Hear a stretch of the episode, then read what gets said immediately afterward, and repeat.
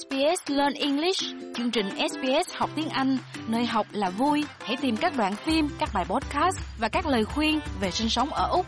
sbs.com.au forward slash learn English. Nhật Bản lại vừa trải qua một đợt thiên tai mới.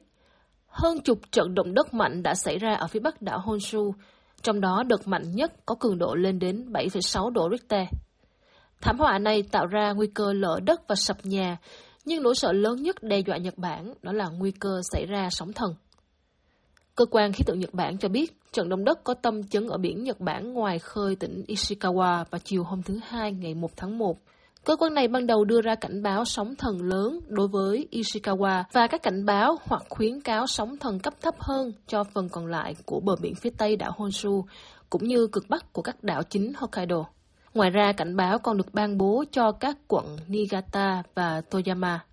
Johnny Wu, một du khách Đài Loan đến khu vực này, chia sẻ trải nghiệm của mình. Khoảng 5-10 giây trước khi tôi ở đó đợi xe đưa đón về khách sạn, đột nhiên điện thoại của tôi đổ chuông cảnh báo động đất, nói rằng Ishikawa có động đất nên hãy cẩn thận. Và đột nhiên, động đất xảy ra và khá mạnh. Bạn có thể thấy tất cả tuyết từ dây điện rơi xuống và cả tuyết từ trên mái nhà cũng rơi xuống. Đài truyền hình NHK TV của Nhật Bản ban đầu cảnh báo dòng nước có thể cao tới 5 mét. Cuối cùng, trận động đất đã gây ra hỏa hoạn và làm sập các tòa nhà. Nhà chức trách cho biết người dân đang bị mắc kẹt trong các tòa nhà bị sập trong trận động đất và một đám cháy đã bùng phát ở thành phố Wajima. Không rõ có bao nhiêu người có thể đã bị thiệt mạng hoặc bị thương. Daniel Smith, một cư dân Mỹ ở Nhật Bản, cho biết ông có thể cảm nhận được trận động đất ở thị trấn Toyama. Uh, the first, uh, the, the, it just started very slowly, and and and everybody kind of left it off. Cơn chấn động đầu tiên bắt đầu rất chậm và mọi người gần như bỏ qua nó. Chắc đa số mọi người không hề nghĩ đến chuyện này lại xảy ra vào ngày đầu năm mới, và sau đó một sự rung chuyển dữ dội ập đến. Tuy nhiên, phần tồi tệ nhất của cơn sóng thần dường như đã giảm đi. Cơ quan khí tượng Nhật Bản đã hạ cảnh báo sóng thần nguy hiểm xuống thành sóng thần thông thường vài giờ sau đó, nghĩa là mực nước vẫn có thể cao tới 3 mét Họ cũng cảnh báo về nguy cơ xảy ra dư chấn ở cùng khu vực trong vài ngày tới, đặc biệt có nguy cơ xảy ra các trận động đất tương tự trong hai hoặc ba ngày tới. Người dân vùng ven biển vẫn được khuyến cáo không trở về nhà vì những đợt sóng thần chết người vẫn có thể ập đến. Thủ tướng Fumio Kishida cảnh báo người dân hãy cẩn thận. Trước hết, tôi xin yêu cầu tất cả người dân tiếp tục chú ý đến khả năng xảy ra trận động đất mạnh này.